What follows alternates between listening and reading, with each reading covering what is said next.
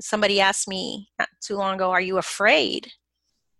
I'm like, yeah, and we're all are. We're terrified. Everybody's afraid. But courage isn't measured in whether or not you're afraid. It's courage is measured in whether or not you do what you need to do despite the fear.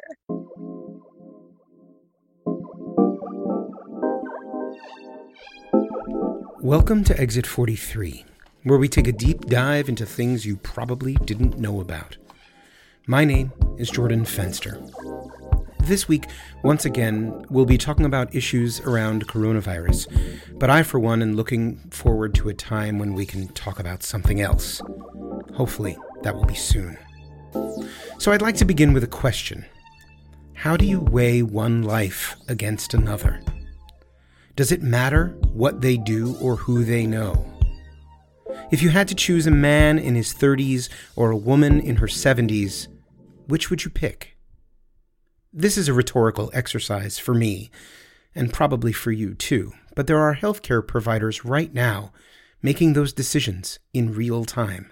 Um, a lot of it depends on their status, right? When when they're coming in. So you may have heard on even in the news that now even E M S and E M T have been given new criteria. So, you know, if somebody is having, uh, let's say, a cardiac arrest out in the field, as they say, so um, before they get to the hospital, uh, there's now new guidelines on how long you resuscitate them for before establishing that likely, okay, this uh, this is futile, you know, or a point of no return.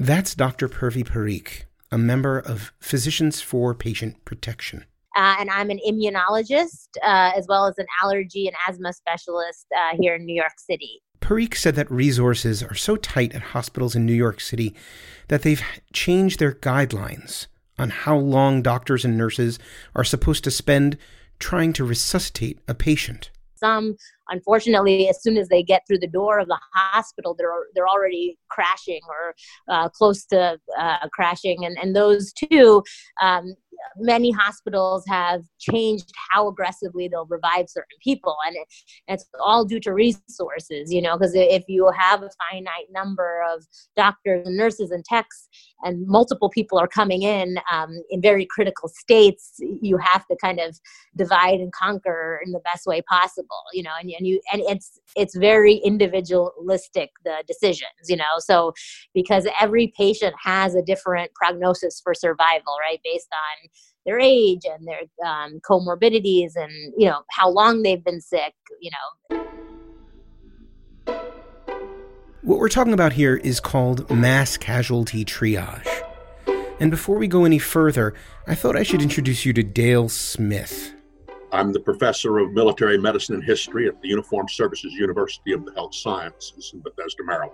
Smith teaches history to soldiers. I do. Soldiers, sailors, airmen, and an occasional Marine. While we might think of mass casualty triage as something that happens only on a battlefield, Smith said that's not accurate. Let's start with a definition of a mass casualty.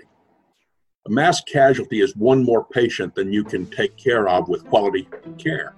Um, if you're a surgeon and you're at a party with a pocket knife and somebody does a drive-by shooting and three people get shot, you have a mass casualty situation because you've got no help. You're one person and you don't have all your kit. Triage happens during every emergency. It's a way to sort patients. If your life isn't in danger, you might have to wait for hours in an emergency room, while patients with life-threatening emergencies see a doctor immediately. In an emergency room, you sort the patients because you're going to give everybody just and equitable care. Time is the variable you're using because time's what you've got the most of for some people. In a mass casualty situation, time is not the variable anymore. The variable now is a resource. The limited number of providers for the number of patients. The resource could also be equipment. That's mm-hmm. one of the things we've worried about a lot in this current epidemic. Are there enough ventilators? If there are not enough ventilators, who gets the ventilator? The idea of sorting patients in need of care goes back thousands of years. Well, I'll let Smith tell it. Best we can tell, about seventeen hundred B C, Egyptians began to sort patients on whether they were going to get better or not, that category of expectant. And in the Ebers Papyrus, there is a phrase, moor him to his mooring stakes. That is, give him his nutrition. He's going to die. There's nothing I can do to him. It doesn't get much more refined than that until the Middle Ages, when surgeons began to be able to do a little bit about bleeding. In the Middle Ages, sorting was done by class. The duke got taken care of before the baron, and the baron before the soldier. With the French Revolution, this idea that equality of mankind was important allowed Dominique Jean Larrey, the great French military surgeon in Napoleon's Guard, to articulate again, we will take them in the order of medical need. And while I can cite examples of isolated people who did that earlier without philosophical underpinnings of equity, fraternity, and liberty, it wouldn't have gone anywhere. But once Larrey publishes it in that context, it becomes normative even in places that aren't democratic over the course of the nineteenth century. Most of the time, mass casualty triage decisions are made on the basis of need. You focus on the people who are in the greatest need and who have the greatest chance of survival based on the care you can provide at that moment. It's not an easy conversation to have, but if you've got a seventy-five-year-old, which is alarmingly close to, to real for me, and a twenty-five-year-old, and, and you've got one ventilator, where do you put it? There's also the question of utility. If you have a doctor in need of personal protective equipment or care, you might choose to put your resources there. If it's really bad, I want the people that can get back to the fight treated first, because, well, if we lose, we lose. That kind of social tension is very hard to do in the moment. It's impossible to do retrospectively, because now you can't sort out the social from the clinical. Perhaps the twenty-five-year-old had type one diabetes and was being kept alive, and the comorbidity is going to kill him anyway, and the seventy-five-year-old with fifteen more years of perennial life has more social utility. Have I lost you again? But this is in ancient Egypt, or the French Revolution. Healthcare workers are facing these decisions every day, right now. And when this is all over, many of those decisions will be questioned. It's more than a math problem. It's a math problem with multiple unknowns. A clinician can look at two patients and say, my best judgment is this one is going to die and this one's going to live. We've all heard stories of the cancer doctor who gave you six months, twelve years ago. Clinical judgment is good but not infallible. Social judgment is terribly risky. The Nazis made a bunch of social judgments that for the most part we don't approve of, on who was worth more than who else. Social judgments are, are hard, and almost always, when you look back, they're going to be critics. Of course, not only doctors make these decisions. When there's a shortage of virus test kits and the governor decides to focus them on healthcare workers, that's not a medical decision. That's a matter of policy. It's important in our society that that decision was made by an elected official and not the doctor. The doctor makes the clinical judgment on who's apt to survive. Utility decisions are not medical decisions. The commander says, I want the people taken care of who can come back to the fight, not the doctor. The governor says, this is the way we're going to spend these limited resources. This is a social decision. Utility decisions have to be social decisions. The society has to say, young people are more valuable than old people. We'll test the providers. I'm now changing the social parameter. Instead of aristocrats first, it's everybody equally on the basis of medical need.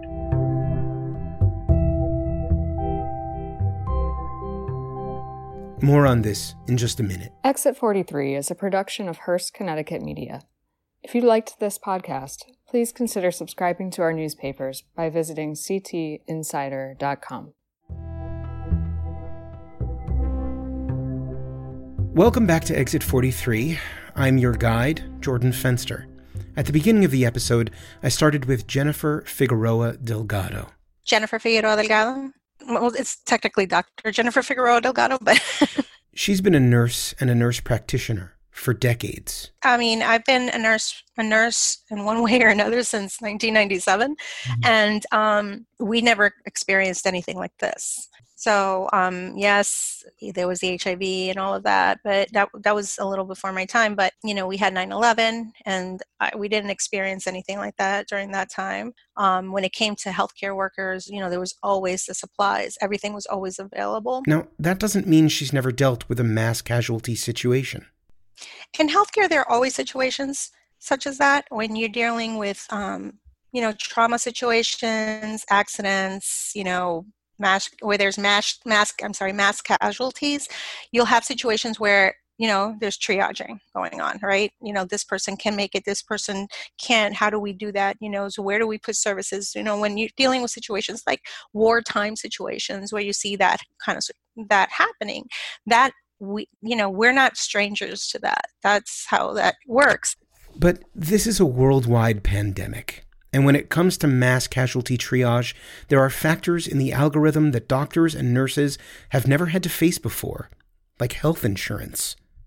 Doctor Parikh said albuterol, a commonly prescribed drug for asthmatics, is in very short supply, in part because people are hoarding it, but also because insurance companies are making decisions she said should be in the hands of physicians. So, and, and, and that also makes it a little bit more complicated because Uh, to be honest, they shouldn't really be the ones making that decision because, and this is just my own personal opinion, because they're not the ones that are assessing the patient. I've heard reports of even emergency um, procedures actually being denied during this time by insurance companies. And I, I don't think that that's necessarily the right thing. You know, um, it, it should really be the physicians and team that's evaluating the patient that's making that decision because, you know, they're not there, you know. So um, th- there can be a lot of unintended consequences that way too. Now, when you think about resources during mass casualty situations, you think about the availability of masks or ventilators or doctors. I'm getting reports out of some hospitals in the Bronx, for example, and in Brooklyn that they're even low on things such as oxygen tanks and I V poles and things like that. But knowledge is as much of a resource as any other. That's what Tina Dernick has been focusing on. I am a float nurse for Backus Hospital. So I float to any any unit you can imagine. I go to the E R, I go to the critical care unit, cardiac, medical, surgical, um, labor and delivery. As a float nurse, Dernick knows how to do everything. And she's been training other nurses who don't have the same level of experience. My main job for the past four weeks just training other staff to be comfortable with ventilators, with really, really sick people and all the medications that come along with it. And that's been probably one of the biggest preparations that we've been doing just to have staff available for those cases. Yes, ventilators are in short supply, but what is a ventilator worth if you don't have a healthcare professional who knows how to use it? Equipment and people go together the way a hand and glove does. People have re- been redeployed in uh, from every specialty, you know, so um, there's orthopedic surgeons now that are, you know, working in the emergency room, and the same goes for dermatologists and ophthalmologists. So everybody, it's kind of an all hands on deck approach. To take it one step further, there's actually um, government has lifted restrictions on a lot of non-physician providers as well. So, um, you know, a lot of states are now allowing nurse practitioners and physicians assistants to also kind of practice independently um, without supervision. And and I have mixed feelings about that because one, yes, we do need all hands on deck, but these are very, very sick patients. They're extremely complex. So they have complex cardiac issues, infectious issues, immune issues, lung issues. So the the problem is um, if you don't have even just like the basic foundation of medical school, uh, a lot of these decisions that are being made at split seconds could could mean life or death because it is such a critically ill patient. And there's one more resource I wanted to look at, mental health. As Figueroa Delgado noted, a car crash is a moment in time. a hurricane might last a day or two. Uh, what's going on now is a little more extended, you know? It's happening not just in a, in a very short per- period of time. It's happening over weeks, you know, especially in the beginning days of this, where everybody was coming in and a lot of people needed ventilators, and there wasn't enough ventilators, and there wasn't enough beds, and not, not enough I C U beds. And what do we do? We don't have enough staff. And making these decisions is having an effect on our healthcare workers, the doctors and nurses who are caring for the sickest patients. And I know it is um, taking a considerable uh, mental toll on most healthcare workers. And I, I anticipate, similar to what happened with nine eleven, there's going to be years and years of post-traumatic stress as a result of it. This is a reality Doctor Parikh and Dernick and Figueroa Delgado and just about every other nurse and doctor in the world is facing right now. Honestly speaking, uh, like this past Monday, um, as soon as I woke up, I got news that a, a close family friend had passed away, and, and she's a physician. And then her father, also who is a physician, is um, still in the intensive care unit. So it, it that, you know, Monday I was not okay, you know, and, and all of my friends and family knew that, you know, but luckily I have a good support system to vent, you know, so it's one of those things that everyone is taking it, you know, one day at a time. It's a daily thing, on an, you know, all day thing, you know. Imagine the people that have to make these decisions. This is Exit forty-three. My name is Jordan Fenster. If you have a story you'd like to tell, or if you're just feeling isolated and need to reach out, send me an email at jordan dot fenster at hearst media c t dot com. Thanks for listening, and remember, stay home if you can, and stay safe.